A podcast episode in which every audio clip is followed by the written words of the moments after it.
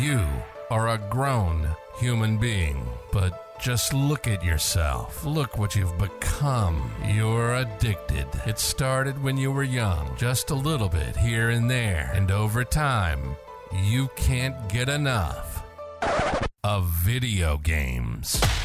Welcome to One More Game. They keep making them, and we keep playing them. And everyone around us will keep nagging. Boy, you guys sure do complain a lot.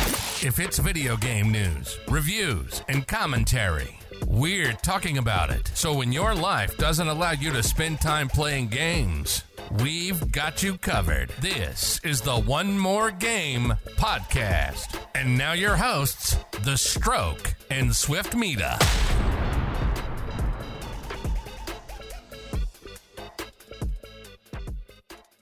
Welcome, gamers, to One More Game podcast, episode 8. This is 10 April 2022. I am the stroke with my son Liam here, and I'm also joined by my the uncomparable Swiftmida. Swift, how's it going tonight, dude? Hey, buddy. Hey, Liam. Dude, Hey. good to see you. And he's gone. Bedtime. Yeah, time to go to bed. Uh, but not really. He'll be up playing Switch for the next hour and a half. Yeah. All right, dude. We are happy to be here to bring you guys another week of awesome gamer commentary, news, reviews, analysis, everything you want to hear from the gaming world. And, uh, dude, how was your week? Uh, it's been good. A little Yeah. little busy. Um, but overall, pretty solid week. I got out, uh, flew a couple times this week. You know, I had to, had to embrace the retirement lifestyle. I drove my golf cart over to the pickleball court earlier today and played some pickleball. Uh, Mm, so overall, overall, pretty good. Were you wearing a black and white striped uh, Adidas tracksuit? yeah. I got I got to step my game up. Nice. Get the New Balances out, and you're ready. Yeah, dude. How about you? Good. I'm. It's been good, dude. Uh, overall, just kind of uh, working through work stuff and uh, Jen's new schedule that she's on. But uh, I had a really cool teaching moment with uh, Liam at the kind of video games and hockey. So we were. Okay. He had a, uh, a friend over who also likes uh, playing Switch, Smash Brothers, and stuff. Uh, and we were playing Mario Kart, and when one of them would beat the other one, depending like no matter what position they were in, uh, they would the other one would cry, right, and then like blame it on the other person, like I don't like you anymore, blah, you're not nice, you beat me, Oh, whatever they would Yeah. take, they would cry, right, both of them, Uh-huh. and so we got to have like a little sit down chit chat about competition and what that means, and you know you should congratulate your friends when they beat you, and that's only going to make you better, and all that stuff. And then uh, we were at hockey, right? And he starts the day off kind of in that same boat, and uh, kids are stealing the puck from him and knocking him over, and he's kind of pouting and crying. And he skates over to me, and we had the same little quick pep talk, reminding him about Mario Kart. And then very next time, the kid steals it from him, and he gets kind of mad, skates over to the kid, steals the puck from him, and knocks him down. But immediately turns around, picks the kid up, gives him a high five, and then like we're we're good on that now. So I think we're finally starting to uh nice, dude. Kids- Good, good for him. yeah, And good for you. Cool. Pretty cool. That's very cool. Pretty cool when video games get to uh translate into some real world stuff. So Yeah, that's awesome. nice, dude. I gotta say, there's too many games to play right now. So like every time I log on to the Discord and you guys are all it's like we're we're having our own Mexican standoffs in the different di- Discord channels. Like I'm playing this game, you better come join my chat and play my game. And they're like, no, I'm playing this game. You guys need to play this game. I I know, dude. I so we'll get into it later, but I played a game that I never thought I would play this week, Yeah. and I'm loving it.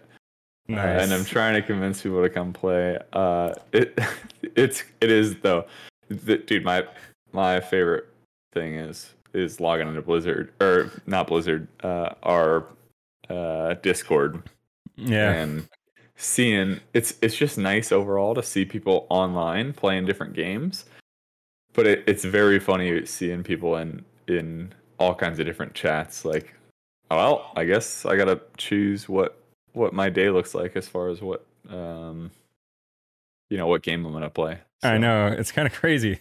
Like I yeah. I figured I'd log in and see you guys on the same three games, and then this week has been a crapshoot. Like people were playing, people were playing all kinds of stuff, and we'll get into that. But well, nice, dude. Glad to have you here. And if you're here in the chat uh, as your one more game loyalist, we're happy to see you guys, and uh, just keep that chat active. Let us know what you're thinking about what we're talking about, and uh, we'll be sure to uh, make a comment on it. And if you like what you hear and this is your first time here, go ahead and hit that little heart follow button, and you'll get live updates every time we go live every Sunday at 9 p.m. Central Time. All right, dude. With that, let's get into the uh, news for the week. All right. All right. I know you're going to love this one this this one's gonna make you giddy because I know how you feel about these games. But a couple days ago, Kingdom Hearts 4 and Kingdom Hearts Missing Link were announced. So no dates overall and no platforms or window when it's gonna happen, but it's happening. Uh, but okay. they did, but they did give us a little uh, a little gameplay teaser. Let's see if we can uh, get a little browser scene up and show you what we're talking about here. This might take me a second, but so what are you thinking? I know you played the last one like I remember you brought your Xbox TDY and you played that game like a week straight when we were at Red Flag, I think it was. I, I did when we were at Nellis. I, you guys were all out gambling and playing, you know, out on the strip and stuff, and I was in my room playing Kingdom Hearts. Nice. I I love the Kingdom Hearts games. I love how it brings the whole like Disney universe together. It's it to me. It's like, um, you know, like comparison, kind of like Marvel where they bring everybody together um, and you just have kind of it's not open world. Who knows what this one will be because it seems like most games are going that that direction these days. Mm-hmm. um, but um, the, it's so fun. The the combat's fun. The um, characters are obviously fun. We know and love them since you know we've been kids. So it's it's just really entertaining to play those games. Yeah, I, I mean, as a as a Disney guy, like these games are, they just hit all the right marks right when you're. Uh, oh yeah. But uh, yeah, there's no news on like what kind of game. I'm I'm sure they're gonna essentially be uh, kind of going with the same formula that they've always been at. But um, we showed a little sneak peek there. But they've got a trailer out if you want to check it out. Uh, that kind of shows some of the gameplay. It doesn't get really it just teases Goofy and uh, and Donald for a few seconds, and then kind of gets back into the uh, discussion about it. But uh, and it's all in Japanese, so it's all translated. But anyways, big news for Kingdom Hearts fans out there, uh, dude. I am so lost when it comes to those games. When it comes to the story, that I'm just kind of like, cool, Disney and video games. I'm, I'm for it. but yeah, I I agree. I you know it kind of has that like sentimental piece in the heart where it's just like it doesn't need to make sense. Yeah. I'm, I'm in it. I don't. Yeah. I don't care. Who cares? Um, and they show Disney and or uh, Donald and Goofy because uh, you know if you've played any of the Kingdom Hearts games before, you realize those are like Sora is the the Final Fantasy ish player, right? Right. Uh, as the main character, and then Donald and Goofy are your two like main sidekicks, and then you can you can pull in other characters from the Disney universe. But um, I'm I'm glad they're leading with uh, those two because uh, they deserve it, I guess. Yeah, it's awesome. I'm excited for it. If anything, just to watch you stream it because I know you love those games. But uh, thanks for the follows, Colonel Person and Mr. Joe Nasty. So uh, yeah, that's the first bit of news we got, and then we'll get into uh, the very next thing. So as with all that talk that you and I have had about the metaverse coming, you know it's mm-hmm. a big you know it's a big uh, a cash grab, right? So all the all these companies, you know where they're looking for the real money, right? The Fortnite money, the kids. Oh, so yeah. Epic, the company behind Fortnite, and Lego have announced that they are going to be working together to build what they're calling the child safe metaverse space for kids uh, so basically, it's a collaboration that will create an immersive, creatively inspiring, and engaging digital experience for kids of all ages. Uh, have you have you played any of the Lego games? I think we I think I asked you this a couple weeks ago, but I have not. Um, I have seen the movies. I've never played the yeah. the actual video games. Yeah, so Lego's kind of been getting really involved in video games for the last 10 years or so. Um, and one person that was much younger than me equated it to, he said something like, the same feelings that you guys had when you were growing up about like Sonic and Mario and all those dudes.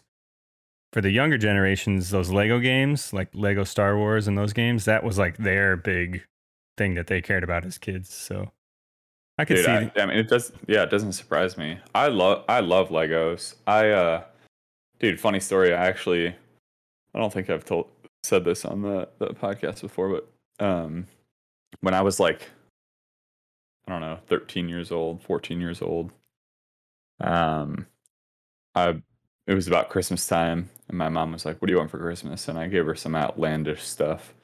So she basically um, took all of our Legos that we already owned, put them not not even like handpicked. She just piled them into uh, containers, wrapped those containers, and gave me Legos that I already owned because we had so many Legos because I loved them. and you had no idea. No, yeah, I was like, oh, cool, that's a big package, and then it was just my own Legos. Thanks, mom. Yeah, cool. So if you're in a if you're a parent here and you need ideas for this uh, holiday, there you there it is. yeah, I could see this being cool, right? Because when it comes to metaverse stuff, like you need to be able to branch out into a whole bunch of stuff, and Legos does that better than anyone because you can make anything, right? Like, Yeah.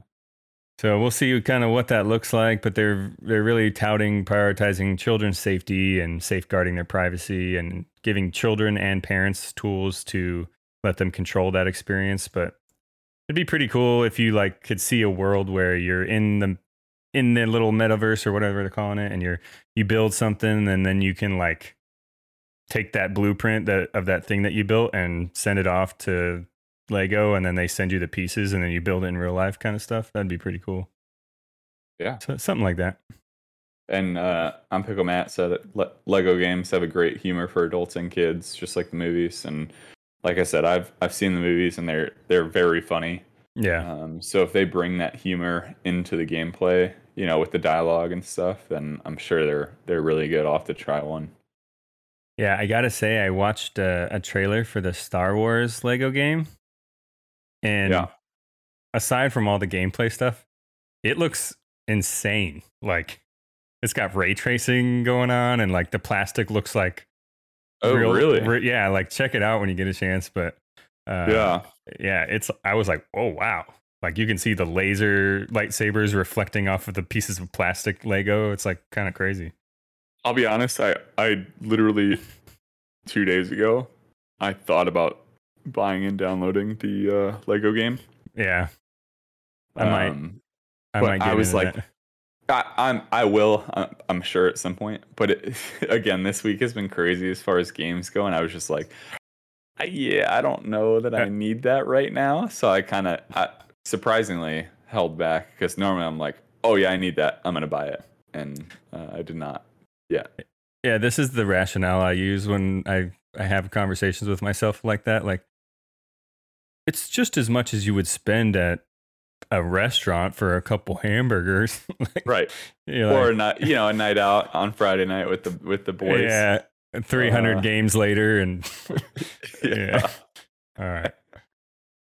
Cool, man. Let's get into the next bit of news. So, if you're a nerd like me and care about um, video game development, so this last week, Unreal Engine 5 went live for everyone to be using in the open uh, development space. So, uh, Unreal Engine has kind of been a major part of uh, game development for a long time, and 5 is the next step in that uh, giant leap forward. So, uh, everyone kind of knew that was coming, but already, like, fans have started making Unreal Engine 5 versions of their favorite games.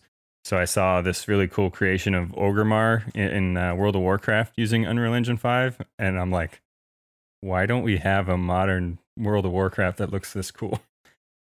Yeah. Um, so a couple games have announced that they're going to switch from their old engines to Unreal Engine 5 based on how uh, good it looks. So one of those being one of your favorite games is The Witcher 4 was announced that they will be using Unreal Engine 5. and then Love the new that. the new Tomb Raider game as well. So, have you had a chance to check out any of the Unreal Five uh, stuff? No, I haven't, but I, I've I've seen videos of it, and I agree. It's it's insane how how good it looks and like the step forward that they're taking as far as graphics and stuff. But um, like you said, I love The Witcher, so if The Witcher Four is in Unreal Engine Five, like sign me up. Yeah, it- let me let me get a pre-order of that. Yeah, exactly. And it's, it, I mean, it's no surprise that they're probably leaning towards not their engine based after uh, Cyberpunk didn't do so hot. Yeah. So time to Yeah, move Cy- on, but uh, Cyberpunk was rough. trying to see if I can find a cool uh, Unreal 5 video that we could throw up real quick. Yeah. While, while you look for that, the uh, uh, our buddy actually in the chat, um, Hello, Pickle ladies Matt, he uh, told us on our Discord this week that because you know we talked about um, Cyberpunk and how it kind of flopped at least initially, but he was saying now it's available for PS5 or PC in the store for five dollars, which just shows that they're they're kind of yeah, I don't want to say they've given up on it, but uh, it's uh, not really what they were looking for when they originally re- released the game. You know, 13 years after they announced it. Right. Anytime you're throwing your uh, your game into the bargain bin like that, like yeah, that's not a good sign. But uh, yeah, So here here's a video of their uh, I can their MetaHuman software that's built into Unreal Five, and so like any average Joe like you and me could create something this realistic looking when it comes to like human facial features and talking and stuff. So yeah. I mean, that looks like a person. Yeah, like we're That's crazy. we're a few years away from just straight up being like, is that a real person actor or what? Right. So kind of crazy. Uh, it'll be cool to see what kind of games come out. I think we'll we will need to see like a major leap forward when it comes to like graphical power to really harness all this thing, but we'll see. Oh yeah. Yeah, that 3090 of your computer is not going to be able to do that. I don't think. No. Yeah, uh, Pickle Matt said, "Yeah, excited to get my 2000 watt power supply unit to run a 4080 Ti Ti with Unreal Engine 5." Yeah. Yeah, you're gonna have to run your Tesla to keep uh, to keep that going. yeah. Cool. Just plug the solar panels right into my computer. right. It'll be fine. Cool. So that should be exciting news uh, up on the horizon to see, you know, where where this technology is going and uh, and what kind of stuff we're going to see. I'm excited for the Tomb Raider game because I really I had I really had fun with those new ones and and they already looked really really good. So seeing what that would look like with the new engine would be pretty cool. Yeah, Uh, I I've never played a Tomb Raider game. I've seen the movies. Yeah. Um, but um, I I'd like to try one. I'm sure they're very fun. Yeah, the re- the recent ones they were very they're very like survivally, right? Like you got to find supplies and stuff, but Yeah. they they were fun. They looked insane. Uh, kind of equate them Yeah. to a little bit like Assassin's Creed, but pretty fun. Cool. All right, well let's move on.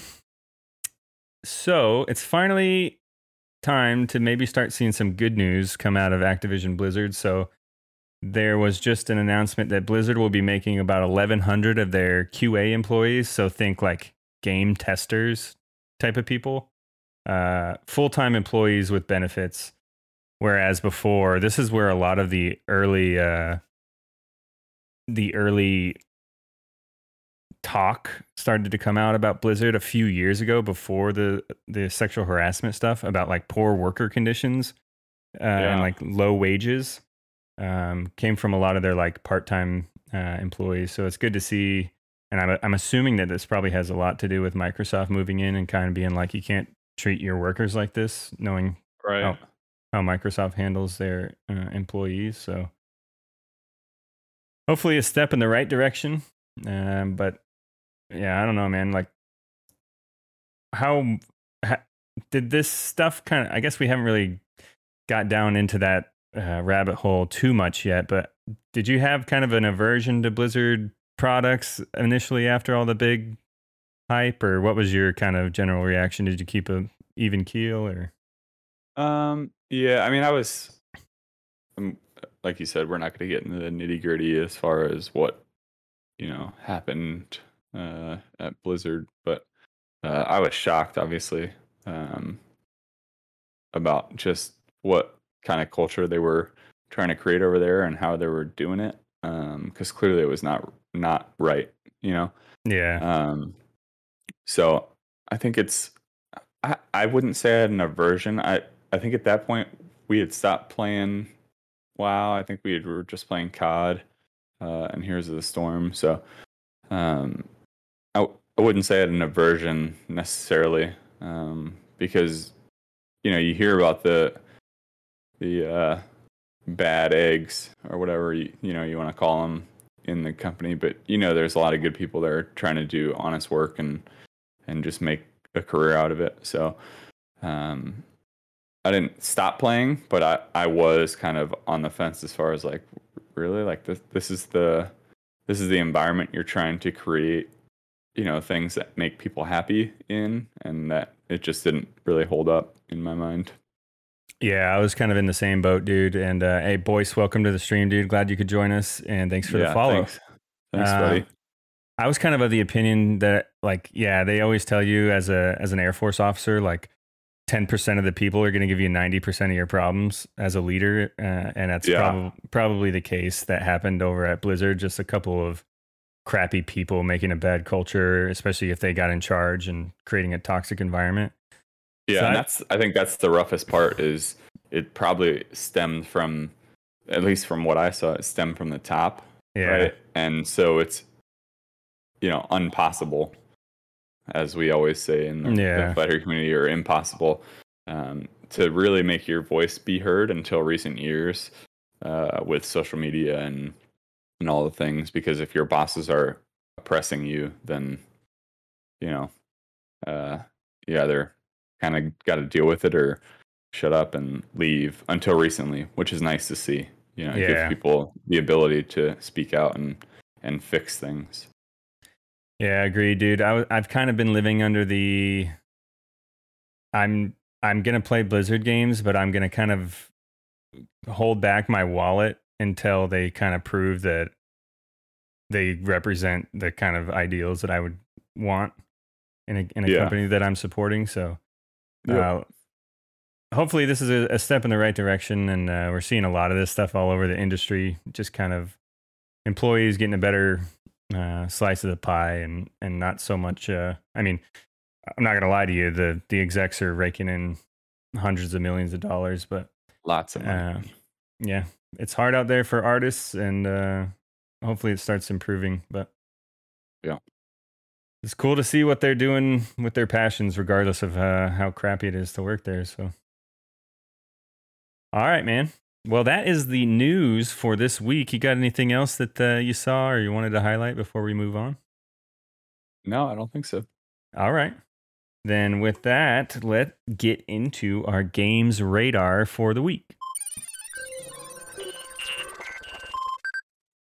All right. So, maybe not this week, but it was announced this week that Halo Infinite Season 2 is coming out next month. It will feature a new Battle Pass uh, season type thing, um, new maps, new modes, and new events.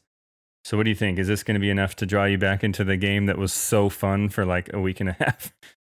Dude, I don't know. I, like, I I still don't dislike Halo Infinite. I yeah. think it's it's fine. I think what initially there were you know, it was fun and and then it was kind of like, yep, this okay, this is exactly the same thing.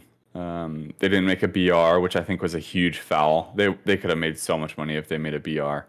Um, I I never played the campaign, so I I don't I don't really see this, you know, affecting. I think we've talked about it previously on the podcast as far as the like viewers on Twitch and people playing the game. I mean, there's there's like 12 people playing the game right yeah now. it's you know it's it's not in a good place and i don't know that this is necessarily going to fix it or save it but um, at least they're trying you know yeah maybe maybe they come up with something good and and people come flocking back. Yeah, I think Halo Infinite is going to stand as like the pristine example of like the appetite of gamers these days. Because you can build an a fun game, right? A game that universally people are like, "This is fun. I like playing this." But two weeks later, if you don't keep giving them content or build them what they want, battle royale, you're Yeah. gonna you're gonna lose the attention span real quick, which is kind of unfortunate. But that's the times we live in. Yeah, and like you said in the very beginning of the the show, it's there's so many games out there, right? Right. I mean, it's it's very difficult to stick to one. Like uh, BC Streams, aka Boyce, says he's back on COD now. Like, good for you. I'm I'm kind of done with that game um, because again, it's it's kind of the same thing. Um, but um, I I don't know. There, if you don't keep coming up with new content, like you said, uh, it seems like every week, like you're just gonna lose people because that's Yeah. that's the way we are these days. We just need to be satiated, basically, as Yeah. far as video games go. Exactly. It's the, the new flavor of the week, and that's why Fortnite is so damn popular because they just constantly keep giving you new, new, uh, new craziness. Uh, Yeah. cool. All right. Uh, other than that, coming up this week, not a whole lot for you. I already told you guys last week. It's going to be kind of a slow month for uh, kind of big releases. If you're into some indie stuff, you're going to get a little bit. But this week, really, the only thing I could highlight for you that I uh, thought would be interesting if you're a Nintendo Switch Online subscriber, you'll be able to play Mario Golf on the Switch, which I thought was a great golf game back in the day. I love that game. Yeah, came out in 99. So what are we, 13, 23 Yeah. years later? Oh my God. Yeah, dude, too old. Uh, yeah. Um, that, yeah, that game. You know that you, you want to talk about top tier golf games? I think Mario Golf, and then any of the Tiger Woods slash yeah. PGA 2K. I, I'm, you know? no joke. I think that's actually accurate. yeah. Uh, yeah, great game. Cool. Um, let's see what else for you. No other real releases that I got to highlight for you, but I do have some news uh, for OMG podcast. So if you guys haven't checked this out, it's called IGN Playlist is live. So it's a you can go to this website and essentially you can build like a social media connected games playlist and like rate them. So uh, one More Game podcast. Next week, we'll be building for you our One More Game playlist for next week. And you will see our favorite games, our, our ever growing list of recommendations. We'll get that out to you guys so you can, uh, you know, quickly browse through and see what games are uh, awesome and what games are not. Uh, have you checked this out yet? It's kind of cool. No, I haven't. I think it'll I'm excited to though. it'll be all over social media. I think at least in the game gaming realm here shortly. But yeah. Cool. And then one more piece of uh, really administrative announcement. So next week for one more game, we will not have a live stream available for you. We got we got busy life stuff going on. It'll be Easter weekend, uh, but we will get you an episode out on uh, your podcast websites, just uh, just so you don't miss us too much and go through withdrawals from your Yeah, it's- addiction. It's most it's mostly my fault. Um, he's being nice. Taze is being nice, but mostly my fault because we got to take the uh, B coursers up to uh, Las Vegas again. I've been there way too many times this month, but I'll be up there next week, uh, doing sims and stuff for their uh, end of course uh, type course, I guess, top off course. One of these times you go there, you need to go over to the HyperX Esports Arena in the Luxor and tell Yeah. them and tell them you want to do a live stream uh, while you're there. Yeah, and they're gonna be like, "Who? Like, who? Who are you?" Tell Uh, them and then I'll, I'll just sadly walk away. You don't know who I am. yeah, what? Are you kidding me? Uh, okay, well, their loss.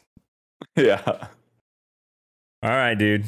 That's all I got for Games Radar. You got any uh, other life events coming up or uh, other things you're excited about in the gaming world?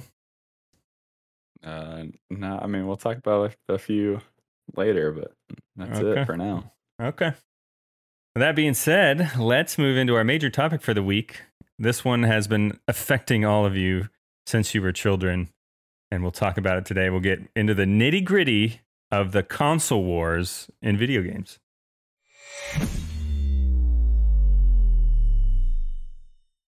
All right, man. So let, let's just start sussing out a little bit why why do we do this? Like why do we join these us versus them, like red versus blue? You know, you see it all the time in sports and politics. It's like we're so stupid that all we really do is join a side and then hate everyone else that's on a different team, right? Yeah, and then yeah, join a side and then never change. Yeah. Oh no. Their opinions don't matter. Just like you said in real life. Like I can't listen to that. Yeah, look at I mean you already we just mentioned this and already I'm seeing hashtag Xbox like come up in the chat, right? So, PC Master Race. Yeah, there we go. 2022 PC Master Race. All right, so yeah, we're we're tribal creatures, right? Like you can get into the psychology of it, but we evolved basically to join groups that become more powerful, and we we uh, compete with any group that we're not aligned with. And gaming is no exception. Uh, you got a couple other things working for you in the games industry, right? So currently, this is a thirty billion dollar market, right? So that's yearly. There's a lot of money going around so a lot of companies want that, right? And that's that's how it's that's how it started, especially like when video games took off and people realized that this was the next big thing. Everyone joined in and wanted to wanted to make a console. Like if I told you that Magnavox was one of the first popular home consoles builders, would you be surprised? Magnavox?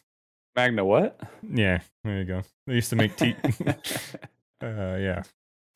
Cool. So a lot of money out there, right? And uh, it, we kind of used to live in this realm, right, where these consoles were so expensive that you really probably were only going to get one every every so often.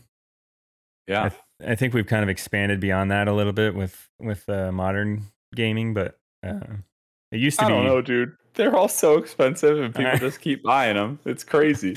I know. But like, I remember being a kid and I was like, "Can we get a Sega Genesis, please?" And they're like, "Well, you already have a Nintendo." And I'm like, "Yeah." They're like, "It's five hundred dollars." Like, Come on. yeah. And then you're the games are like the games have been fifty dollars each since the since freaking Nintendo time. So the, the, dawn of time, dude. Yeah, they've always been fifty dollars. Now they're sixty and it's, there's it's even worse inflation. I think, I think, they're trying to. I think PlayStation's got some games for seventy, so we'll see. Yikes! But cool, yeah. So it's kind of been like you you got to choose one if to be a, make a financially smart decision, right? So it's kind of kind of where we're at. And then of course you've got exclusivity, right? Like which console has the games that you would care about, whether it be Halo or Mario or all those things. So yeah. Uh, you thinking of any other reasons why console wars are a thing? You just think people are stupid and need something to argue about, or? Yeah, I think I think it's uh, you know everybody's got to kind of tout their own platform, whatever they play on. You know, Xbox has Halo. They've had Halo forever, right? And yeah, people on PS have never never been able to play it if they haven't had an Xbox. Uh, you've mentioned some of the other PS exclusive games, uh, The Last of Us. Right. Uh, uh, actually, I don't. Is that one of them? It might might be. Um, yeah, yeah, uh, yeah, but yeah, yeah. um, there, you know, there's obviously a lot, a lot of, like you said, exclusivity as far as what games you can play. Um, but I, I don't. I think it's just because it's the same. It's the same conversation as far as the, um, you know, controller versus keyboard mouse. Yeah how there's just always that bickering going back and forth. Um, so, you know, we we stick to the things that we like, and you're not going to change my mind one way or the other. Yeah, exactly. uh, yeah, I mean, the internet certainly hasn't helped, right? With uh, forums and Reddit, like there's just this constant battle back and forth of what's it's just gar- like Twitter is full of garbage arguments from PlayStation fanboys or Xbox fanboys, one way or the other, about why it's not fair that Microsoft is acquiring Blizzard and blah blah blah. It's like, dude, yeah, they're all corporations stealing your money. Like, there's no reason to get enamored with one way or the other. Yeah, they're they're literally just trying to make as much money as possible. Yeah. And they're doing it because of us. Because people like us mm-hmm. that People like just want to buy all the games. And talk about it to other people. Yeah. Yeah. All right, man. So with that being said, kind of like the why behind the war, uh, what we'll do is we'll kind of we'll figure out how we got here, right? So we'll go through each era, talk about each of the wars, and where you and I stood on each side, if that kind of makes sense. Feels bad to call it wars. Yeah, there have been multiple wars with Ukraine going on, but we are being facetious when we say wars. Obviously, Yeah, there we'll, have been no wars. we'll keep it light humored. Um, aside from the South Park episode, nobody has been injured in the console wars. yeah, All right, so let's kind of uh, let's figure out how we got here. So it all started when I was just a little guy, and by little I mean non-existent, and my dad was still in high school. 1983. The video game market crashed. So a lot of people don't know this, but when video games moved from arcade type stuff to in your home consoles, um, basically what happened was they were churning out video games every six weeks is how long some of these games took to make like so fast uh, and it was all about speed and quantity and quality was not a thing so if you've heard of the atari et game that essentially gets blamed for crashing the video game market back then uh, that's what happened and it left this huge void for someone to fill in the market. So what happened was what had happened was Nintendo spawned from their arcade kind of Donkey Kong little niche that they had going on and they said we want to conquer the American video game market void that was created by the crash. And back then there was like a 4 billion dollar industry, right? yeah. Uh, cool. So Nintendo said, okay, let's change it and let's. It looks like customers care more about quality than they do about quantity of games, and that's where you see the Nintendo level of of polish put on video games like Mario and Zelda and Metroid and Mega Man and all those games, right? yeah. You're listening to the One More Game podcast. They keep nagging, we keep playing. Now, back to your hosts, The Stroke and Swiftmida. Cool. So now Nintendo Entertainment System is born and it's kind of marketed not as a video game system anymore, but as an entire entertainment system. And it basically dominates the American market and the world market for five straight years. Uh, there. Cool. All that makes sense? Yeah. Anything? Uh, Uh, dude, I, I you say uh you just talk about the like the timing of video games. yeah. If games came out now every 6 weeks, I would have to sell my house. I I don't know what I would do because I would still want to play them and you know, it, I just can't afford that. So I'm thankful we've kind of slowed down, you know, yeah. every every couple years or whatever. I mean, nowadays the fidelity is too high for the for that to happen that fast, right? Yeah, yeah, I mean, I understand, but still, that's crazy. When you get it, if you ever get the chance, go look at the go look at gameplay of ET Atari ET. It Okay. was, it's touted as like the worst video game of all time. Uh, Dude, but can you imagine like when uh this was all happening? You know, like Pong on the Atari had DLC or downloadable content every four weeks, and Oh, you had to unlock new maps, and people were paying for it. Like, obviously, that wasn't the case necessarily, but like, Ch- oh yeah, change the color of the ball and yeah, yeah, new skins for your paddle. Yeah, new sounds instead of beep. beep. yeah. All right. Well, that's how we got to the first kind of landscape of the first console war. And for that one, I'll call it Pixel Pandemonium, Console War 1. All and that's going to take place against Sega Genesis and Nintendo. So I don't know if you guys are old enough to remember the Sega Genesis commercials, but they basically just chat on Nintendo for a living. Like their job was to make sure that Nintendo looked like it was for children, little babies, and Sega was cool and fast and extreme. Uh, so I'll play one of these. I'll play one of these real quick because it's it's hilarious. Like just to see where we've come from. Yeah. Let's get in here. All right, here we go.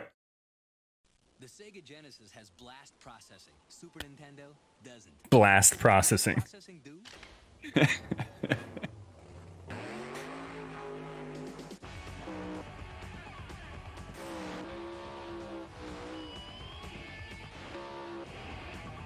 And uh, what if you don't have blast processing? Oh man. Fast action.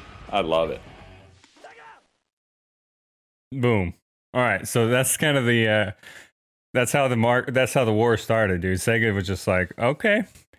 We're just going to go we're going to go we're going to go for the throat." So, I lo- I love that they put the Sega on like an F1 car, yeah. and they put the the uh, NES on uh like the you know, milkman's jalopy.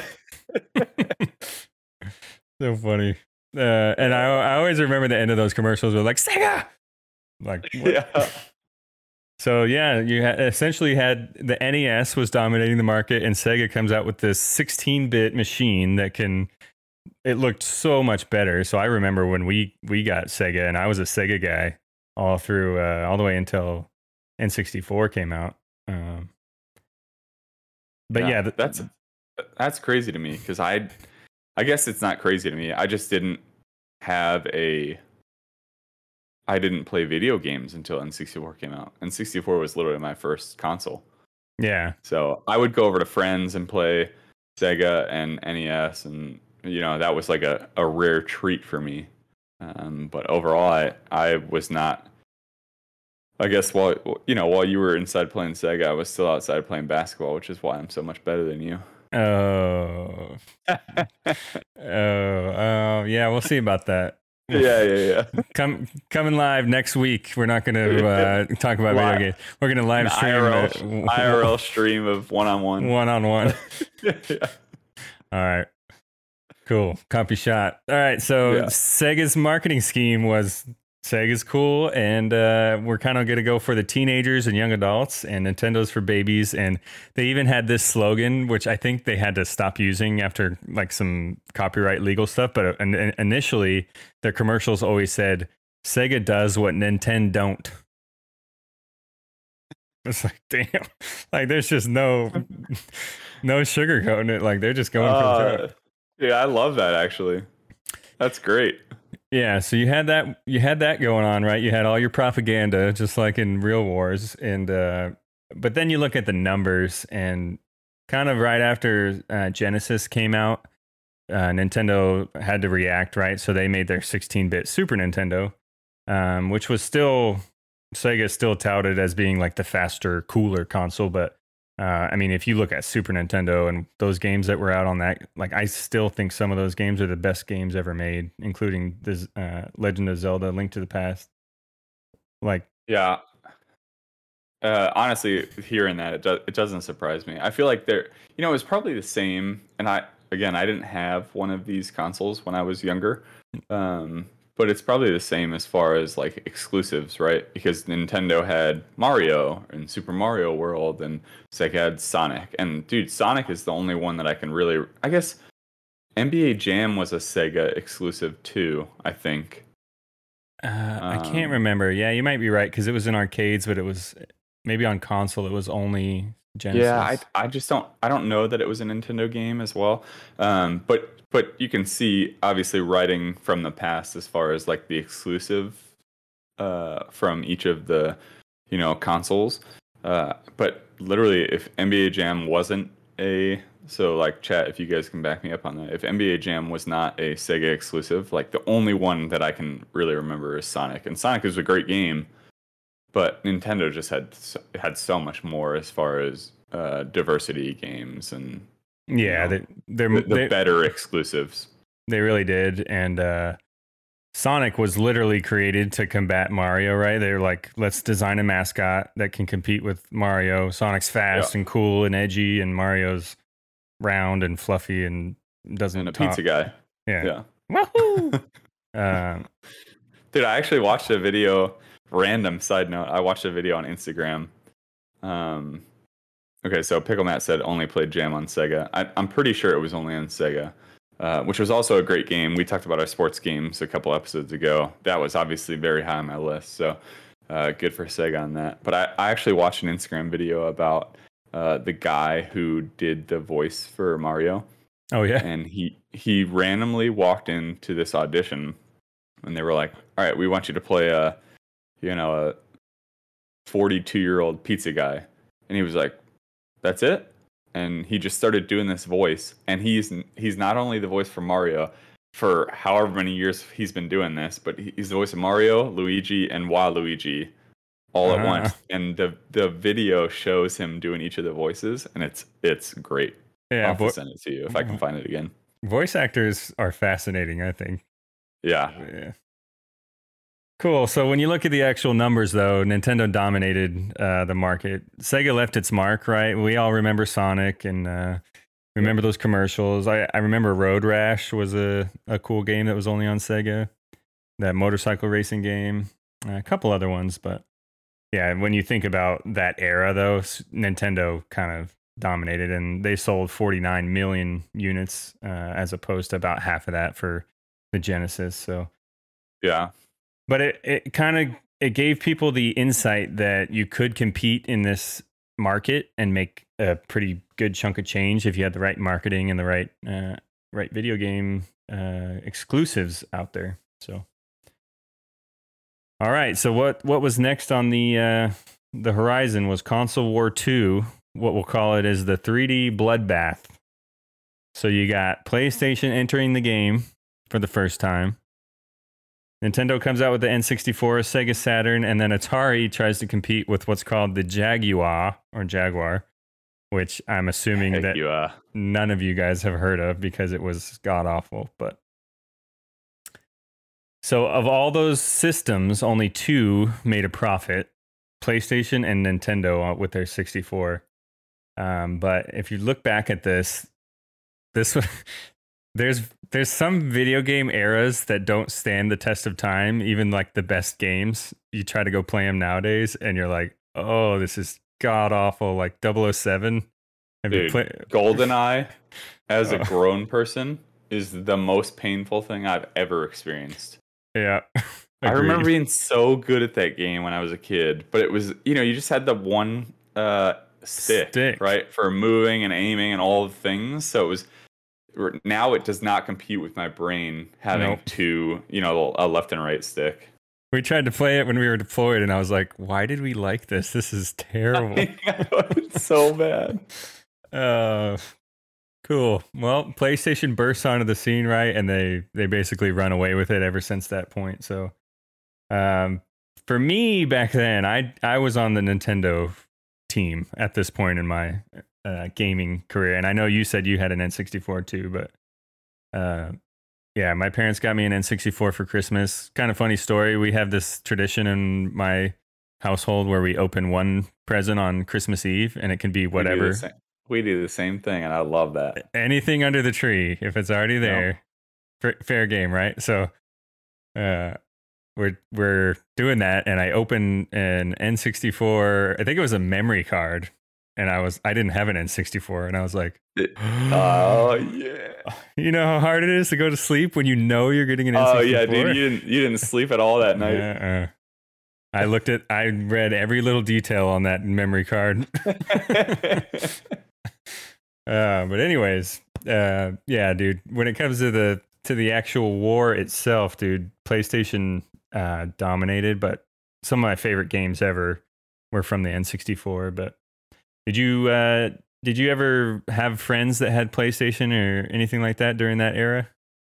Yeah, so I had uh it was the same kind of thing. We were uh my dad was stationed in Virginia at the time. We went skiing for Christmas and I opened up on Christmas morning. I wasn't lucky enough to open the the golden BB of uh, Yeah. uh sneak peek on Christmas Eve, but um I opened it up on Christmas Day and my sister and I we we played N64 I'm pretty sure, uh, like, we probably went skiing. We were young at that time. So we were kind of like, yeah, skiing's cool and all, but we have this brand new N64 here in the cabin.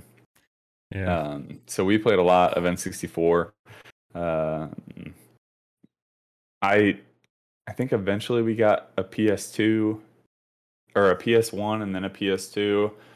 Um, my parents spoiled us. We we had eventually we had a lot, uh, you know, each of them. But I was I consider myself like a uh, Nintendo train as well, as far as where my heart laid at that point.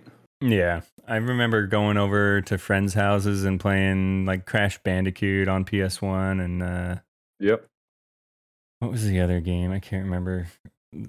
But anyways, um if you look at some of those early PlayStation games nowadays, they just don't stand the test of time when it comes to like toleration for those and I can still play some N64 games and have a a, good time, but yeah, um, they're really difficult now. yeah, they are. They really are. Yeah.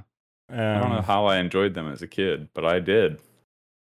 I didn't have a PlayStation until PlayStation 4, like well into my 30s. So, Really. Yeah, I Yeah, was, I, uh, I kind of had both and would just bounce back and forth yeah. uh, for the majority of my like, you know, elementary, middle school, high school years. Yeah, there's a huge library of PlayStation games that I haven't got to touch, and I am probably afraid for my health and safety when I get like when the kids move out of the house. I think I'm gonna just go on a PlayStation bender, play Mhm. everything from that uh, world. But Yeah. Cool. So the 3D Bloodbath Console War 2 dominated by PlayStation when it comes to numbers overall. Um, but you know, the the big losers during that time, Sega Saturn was a big flop. Uh, and then the Atari, that was basically their last attempt to be relevant. So kind of sad to see those companies dying out there. But Sega's going to give it one more go in Console War 3, we'll call Advanced 3D Wars. So here's your cast in this one the GameCube, Sega Dreamcast, PlayStation 2, and a brand newcomer Xbox from Microsoft who would change the gaming landscape after this. All right, so where did let's let's start out before we get into the nitty gritty. Where did you live in this era? You said you had a PS2. Did you? I did have a PS2. I had a GameCube, and I also actually I don't think I had the original Xbox. I think it was just PS2, GameCube at that time. Yeah.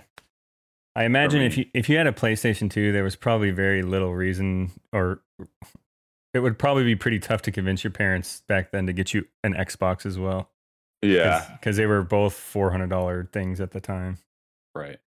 Uh, yeah. So I, the only thing I had out of all of these was an Xbox. And I remember when Xbox was announced, I don't know what it was, maybe the marketing or whatever, maybe Halo trailer.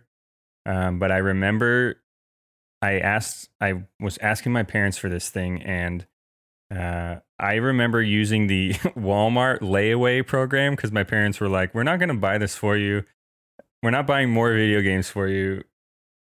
So you need to buy it yourself." And I remember going into Walmart like every week and putting like a little bit more money onto this Xbox that I was trying to buy. And then Dude, fi- good for you. when I finally got it, it was awesome. Uh, but my friend, Yeah. my my buddy Dom had it before I got mine, so we played the crap out of Halo, man. Um, Yeah, that's. I think that's the the biggest thing that I missed out on is Yeah. the original, like the original Halo. And I would always go over to buddies' places and and play Xbox to get the Halo experience, but I ne- I never had one. right. Yeah, it was that was kind of how it was back then. You had the houses with PlayStation, maybe a GameCube, and then you had the Xbox people. So you you would have to travel uh, to friends. You'd actually have to interact with real humans to uh, to Yeah. play their to mooch off their games. It was a weird weird time. Yeah, ew. Um, dude, I uh, it's so funny to me because looking back, if I just can't can't believe I sacrificed Xbox for GameCube because I I know. I don't know what I played on that, and it was not good. they did like that that weird marketing, right? Where it was like the little discs yeah, they were this big. compared to you know the, everybody else, and it was like, oh, that seems really cool, and then you, it wasn't. No, it was the same. Yeah, it's like So- oh, a smaller disc probably means less can fit on it. So why are we? are Yeah. doing? And it was that weird. It, you had like a carrying handle on it. I don't even know. Like, were you supposed to bring it bring it with you to school and It was- stuff? It was so weird. it looked like a lunchbox. yeah. Oh, cool. I do remember my buddy had a uh, a Dreamcast, and a lot of people think this was like one of the coolest, innovative uh, systems. It was the first video game system to connect to the internet. I do remember that. Um, but I think what happened, why this failed so miserably, is it, they were on regular CDs, the games, and you could, Yeah. when people first learned that you could burn CDs, you could literally just copy them, like buy them from the store or rent them and then burn them on your computer. And so it was over at that point. Yeah. That's unfortunate. Sorry. I didn't. I never had a Dreamcast. Uh, like I said, I've I've literally never owned anything Sega. Yeah. Um, It was cool. There was some there was some fun Sonic games on there that I remember Yeah. to this day. And then memory cards that you sli- slid into the, the controller essentially was like the foundation of the Xbox controller. It had the same layout. I I do remember that. Yeah, it had the same color buttons. I, I think Xbox just ripped it off actually. Okay. But the memory cards had little like LED screens on them, like Tamagotchi. Remember those? Okay. so Yeah. when you yeah. slid it in there, some of the games you played would like do some little interactive thing on the little screen on your controller. It was kind of cool. But Nice. but yeah, they definitely failed out. And uh, when it really comes to this era, dude, PlayStation dominates again. It's uh, it's the first system to use DVDs, so the games are just much bigger, higher fidelity. They just looked a lot better uh, as 3D started progressing. And this is this is where they really start creating their diehard fan base. Um, PlayStation Two was like the big moment in time. Um, but yeah. Overall, the numbers weren't even close. Like Xbox sold a quarter of as many PlayStation 2s. Um, but Really? yeah. That's, yeah. That's so surprising to me. Yeah, you remember the controller for the first controller for Xbox? Have you ever seen one of those? The I think they called it the Duke at I don't think I remember it because again, I didn't. I didn't have an Xbox. It was huge. I'm talking like I just know the classic one or the the one we call you know think of classic now. Yeah, this this Xbox controller is like a half as big as this thing was. Like it took- Really? both your hands were like this. It was crazy. yeah, that thing's probably you could probably find it in the Smithsonian as some crazy exhibit. yeah. Yeah. All right. Well, that's kind of our uh, our third console war, and then we move on to what we'll call the casual clash, console war four. So this is where we start seeing a little more focus, more on perhaps entertainment value and family like play rather than strictly gaming. So we see the Wii come out from Nintendo. yeah. PlayStation 3 and then Xbox 360, which really tried to incorporate like a lot of media and movie apps and music. I remember you could seamlessly integrate music right from your Xbox 360 and play it over any game that you were playing, which was like unheard of back then. Yeah. Um, but yeah, so where where did you live in this one? Did you get on the Xbox train at this point? I'm I'm on the Yep. Xbox train. I'm at this point. I'm standing in line at Best Buy at like three in the morning, and it's snowing on me to get one of these. I think this. Yeah. So I was. I'm pretty sure I was doing the same thing. Xbox 360 is the first one uh, that I owned. Um, and I remember, dude, I brought my 360 to college with me. Um, and my roommate and I would just play Halo until like literally all night. We would pull all nighters with class the next morning because, you know, we were going to college and it was, we didn't care about academics. Uh, sadly, stay in school, kids. Look at it. You can Um, you too become can become a pilot in the U.S. Air Force. um, but I, yeah, I basically lived in the Xbox 360. We play again a lot of Halo, a lot of uh, sleepless nights playing Halo uh, with my roommate Kevin, uh, who's still one of my best friends. Uh, and I also had a Wii.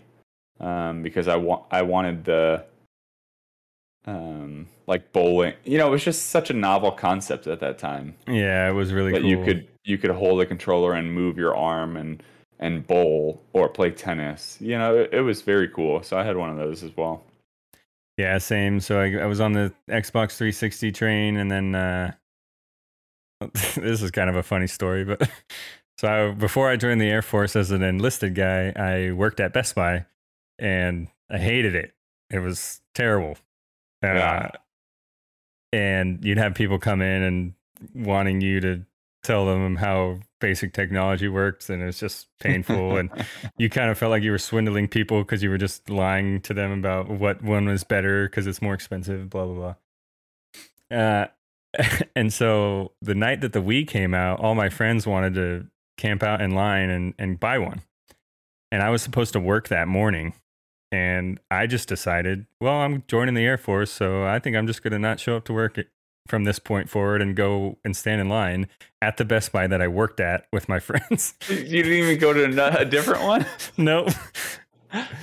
so I'm standing there in line, and my boss, my boss looks at me and he goes, "Aren't you supposed to be working?" And I'm like, "Nah, I quit." Oh, can I buy this Wii before I quit though? So, anyways, stupid, stupid life choices, but uh, yeah, the Wii was uh it was such a cool revolution to gaming and really kind of flipped the script, which Nintendo's been pretty good at doing, uh, hit or miss sometimes, but one of my it, it was great. I remember one of the things I did before I uh, left for basic training. My goal was to beat Twilight Princess on Wii before I left for uh, boot camp. So I mashed Did through you that. do it? I did at my friend's Nice. house. I like slept on his couch and played it like 48 hours in a row. Yikes! Uh, we did it. Nice. And uh, Nana F16 said he, you did stay in line in the snow a couple of times, Yeah. and he he got you got her a Wii and uh, great for yoga. So Oh yeah. awesome. She she did yoga on that thing a few times and then uh, never used it again.